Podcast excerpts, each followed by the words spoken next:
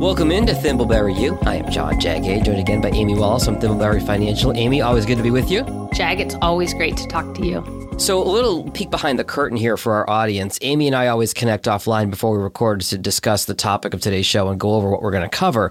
There are some topics where I feel like I've got a really good handle on the conversation and the idea. And there are some topics where it's all Greek to me and I have a hard time getting my head around it. And that's where we are with today's topic. We're talking about uh, tracking basis on a residence. So, Amy, I need you to dumb it down for me and really just explain what this is on a basic level to get started. Absolutely. So, what we are really talking about is how much have you paid or invested in your house? Okay. Okay. So, this is about really any property, but I think it, we're focused more on the residence today. So, simplest terms, as I just said, it's the amount paid for a property. The value of it when you buy it. Yes. Okay.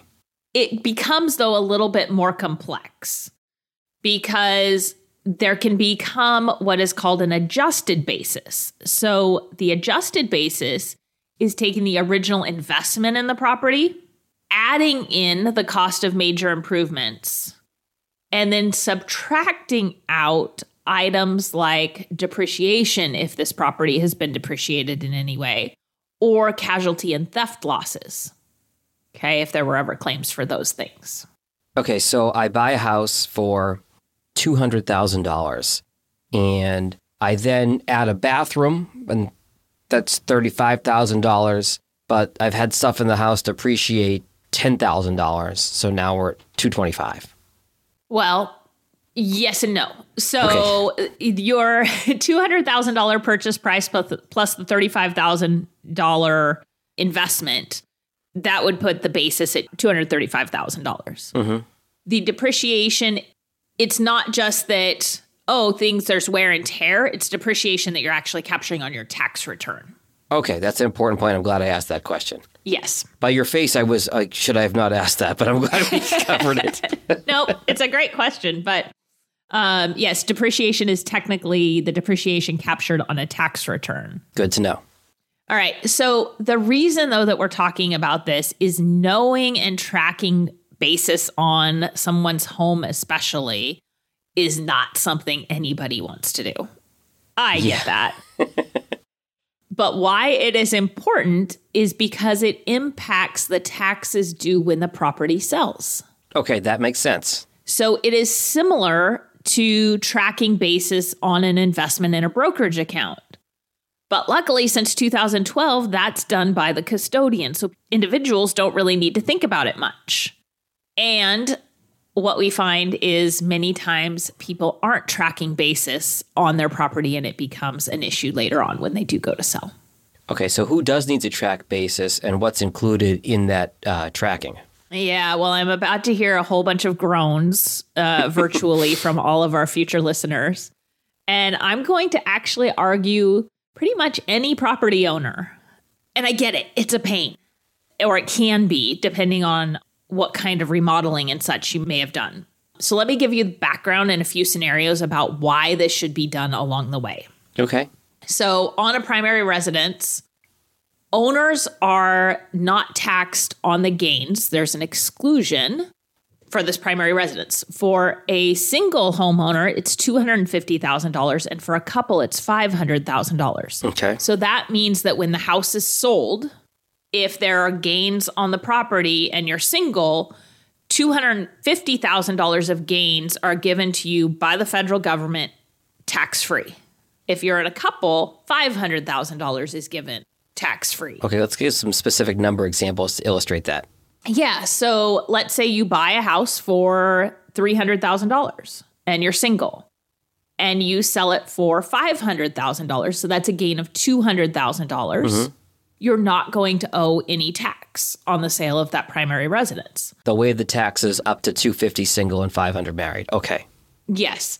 But if you're single and you sell it for $600,000, you're going to have the $600,000 minus your $300,000 basis. We're going to assume that purchase price is the basis in this case, which leaves us gains of $300,000. And then we get to subtract the $250,000 exclusion for capital gains for a primary residence. So now you've got $50,000 in gains that tax will be owed on. Okay. And that can be just an increase in the value of the property. It doesn't mean you have to have done any capital improvements on it, right? With the current real estate Correct. market skyrocketing all over the place right now. Yep.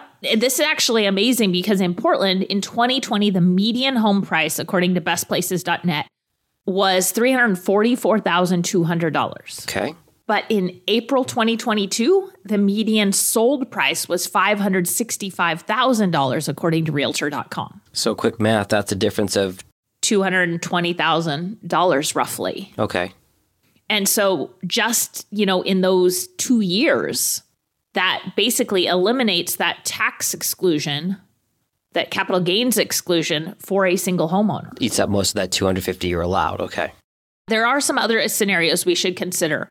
So, one would be when someone stays in the home longer than they expected to, right? With interest rates going up, this is a possibility that people might stay longer because it doesn't look as appealing to move and have a new mortgage. Another scenario would be when remodeling. This could happen all at once or if it happens in stages. And finding receipts after the fact can be really hard. And to prove to the IRS that you have this basis, right, that you put this money into it, you're going to need to have your receipts. Document, document, document. And that doesn't mean stack it all in a shoebox somewhere. It does not. Although I will say that my husband and I, when we're remodeling, we actually have a drawer in a built in that is our designated home receipt drawer. Okay, so keep it somewhere that you'll be you'll be able to know where it is when you need it. Yes. And then we can go through that drawer periodically if we need or want to. And we don't want to either. So I, I feel for our listeners on this. Uh, but that just becomes the easy place. Any receipts related to changing the basis in the home will go in that drawer. So here's the other thing about remodeling. What I just described is DIY work that we're doing, the do it yourself work. You may have a contractor that you actually give them the full budget and they're paying all the bills, or it may be somewhere in between. Uh, The third scenario uh, isn't one we really want to think about, but it does happen, and that's when a spouse passes. Yeah. So, when a spouse passes, the surviving spouse has two years from the deceased date of death to sell their house and still use the $500,000 exemption. Okay, so you still can claim that you can still use that 500,000 for 2 years and then if you don't by the end of that 2-year period, you're then legally considered single and you only get the 250. Yes. But imagine in that scenario the following the deceased is the one that handled all financial matters. Mm. or almost all, which means maybe dealing with contractors, keeping track of receipts, maybe had things in their email. and let's also think about that there has been extensive remodeling over time. And now you've got a surviving spouse that isn't the one used to handling these items. Um, they've got a whole new life that they're adjusting to, Yeah. whole new way of being, and they're grieving. Right? You're talking about that first 2 years. Absolutely. that's a lot. And to have to pull that together from a tax perspective to make sure that they can move forward accordingly and not pay more in tax than they need to, that's a big deal. It reminds me because, as I've mentioned on this podcast before, my wife handles most of the f- uh, finances in the house. It's a reminder to me to make sure that I'm in the loop and I at least know where everything is in case of the unthinkable. That you always want to make sure that both spouses have access to the information uh, that they need. Let's change the topics a little bit here, Amy. Where you talked about capital improvements to the house. What exactly does the IRS consider a capital improvement? What counts? The IRS defines a capital improvement as being durable or permanent in nature. It must endure for more than one year. So, therefore, a repair isn't, you know, you you have a leak in the roof. Okay. Fixing that leak is not a capital improvement. Nor are buying appliances generally. Now there are some built-in appliances, so that's that can be different. So really we're talking about things like bathroom and kitchen upgrades, replacing a roof, replacing windows, replacing siding, um, maybe building an outbuilding such as a shed or installing an in-ground swimming pool. All of those types of things count. Okay. Um, renovations to keep a home in good condition that do not add value don't count. Oh, okay. Okay, so painting my entire 1940s house that had 28 walls of wallpaper that was all from the early 1960s or before would count. Okay. But the recent repainting of my daughter's bedroom or replacing trim, it's not counting. It's got to be something significant and basically structural almost at that point. Correct. Okay, so let's uh, again just to illustrate this for our listeners, and again, full disclosure, it's a podcast, so our listeners aren't staring at the numbers like we are. But give us a quick example with some quick and dirty numbers as how this would play out. Yeah, here's one for a couple. So the home is purchased for six hundred fifty thousand dollars. So that's our basis. Um, sale price eight years later, let's say, is one point three million dollars. Doubled, okay.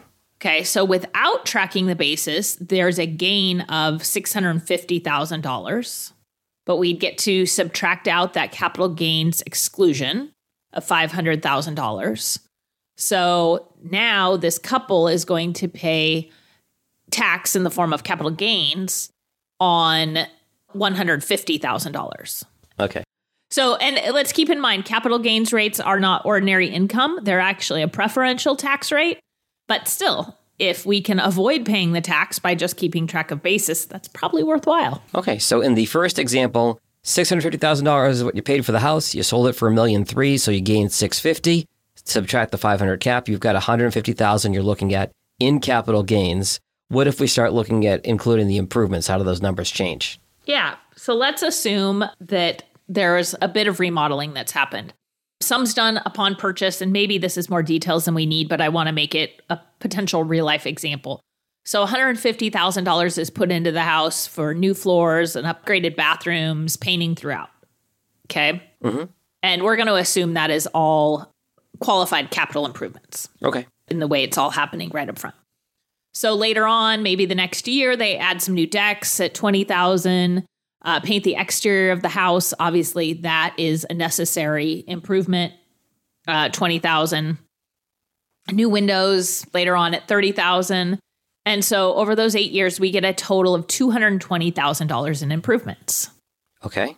So, with that, the $650,000 original basis becomes $870,000 of adjusted basis. Okay. So, the $650,000 plus the $220,000 in improvements. Got it. So, now the gains when this couple sells are $430,000, which is under the $500,000 exemption. Okay. So, Jag, to summarize this, in both examples, we we sell a house for 1.3 million mm-hmm. that we originally bought for $650,000. When we didn't include improvements, the couple in selling is going to pay tax, capital gains tax on $150,000. In the second example, by including the cost of, of capital improvements, the couple now falls under the $500,000 exemption. So they will no longer pay tax. Okay. And again, we're going to put these numbers in our show notes. If you're driving and listening, having a hard time with all these numbers, you can actually look at it in our show notes when you're safe to do so. Uh, as we wrap up here, Amy, give me some tips for best practice for keeping track of all this stuff because you've just illustrated how important it is to keep track. Yeah. Um, I wish I had something that, again, isn't going to make our listeners groan on this one, but old fashioned spreadsheet with receipts. And what I'd suggest is doing it as part of your annual tax return collection. So track it every year as opposed to once after living in a house for 20 years and trying to get it all together once. That sounds a lot more manageable. And then keep it with your tax returns. All in one place. all in one place. Um, it was actually my CPA that, when we were doing a lot of remodeling, said, Hey, we need to start tracking basis on your house as you're doing this remodeling in that first year. And uh, it's just a great, easy way to do it. We're pulling that together. Um, there's a little bit of accountability there, and it works out well. You have given me a better understanding than I had 15 minutes ago because I told you at the beginning this is a hard topic for me, but I'm, I feel a lot better about it now, as I always do after talking to you, Amy. And I know our listeners will feel better after talking to you and the team at Thimbleberry Financial on anything related to their personal finance or retirement planning, anything along those lines. If they want to come talk to you and your team, best ways to find you. Yes, they can reach us online at thimbleberryfinancial.com or give us a call at 503 610 6510. Sounds good, Amy. We'll talk again in a couple weeks. Sounds great. Registered representative, securities offered through Cambridge Investment Research Inc., a broker dealer, member FINRA SIPC. Investment advisor representative, Cambridge Investment Research Advisors Inc., a registered investment advisor. Cambridge and Thimbleberry Financial are not affiliated.